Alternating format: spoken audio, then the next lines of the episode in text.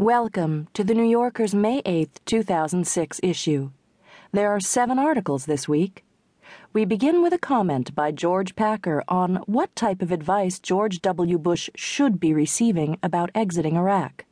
Then, in the talk of the town, actor Mandy Patinkin nearly succumbs to a case of life imitating art. On the financial page, James Surowiecki explores a new way of hedging your bets when valuing your home. In the fourth article, the purchase of a skeleton gives David Sedaris reasons to ponder gift giving. In Shouts and Murmurs, Bruce McCall discovers some classified correspondence re courtship from one head of the Department of Defense. Then, new fiction from Jhumpa Lahiri, the acclaimed author of The Namesake. Finally, in the current cinema, Anthony Lane reviews the new film The Proposition and the U.S. debut of the 1969 French movie Jean Pierre Melville's Army of Shadows. We begin, though, with this week's comment Not Wise by George Packer.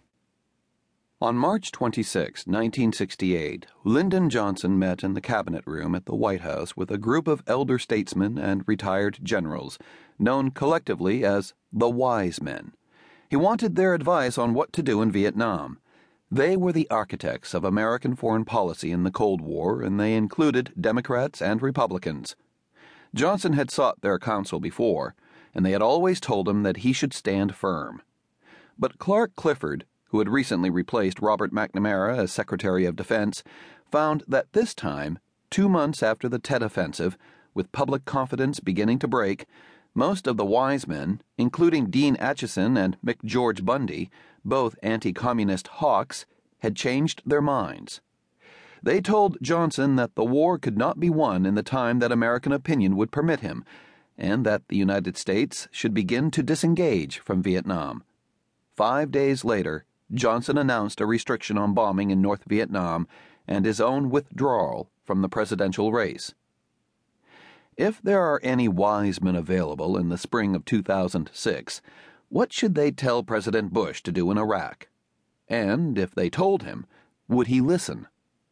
The government is in a strange and prolonged state of paralysis. Many officials in the administration now admit, privately, and after years of willful blindness, that the war in which almost 2,400 Americans have died and whose cumulative cost will reach $320 billion this year, is going badly.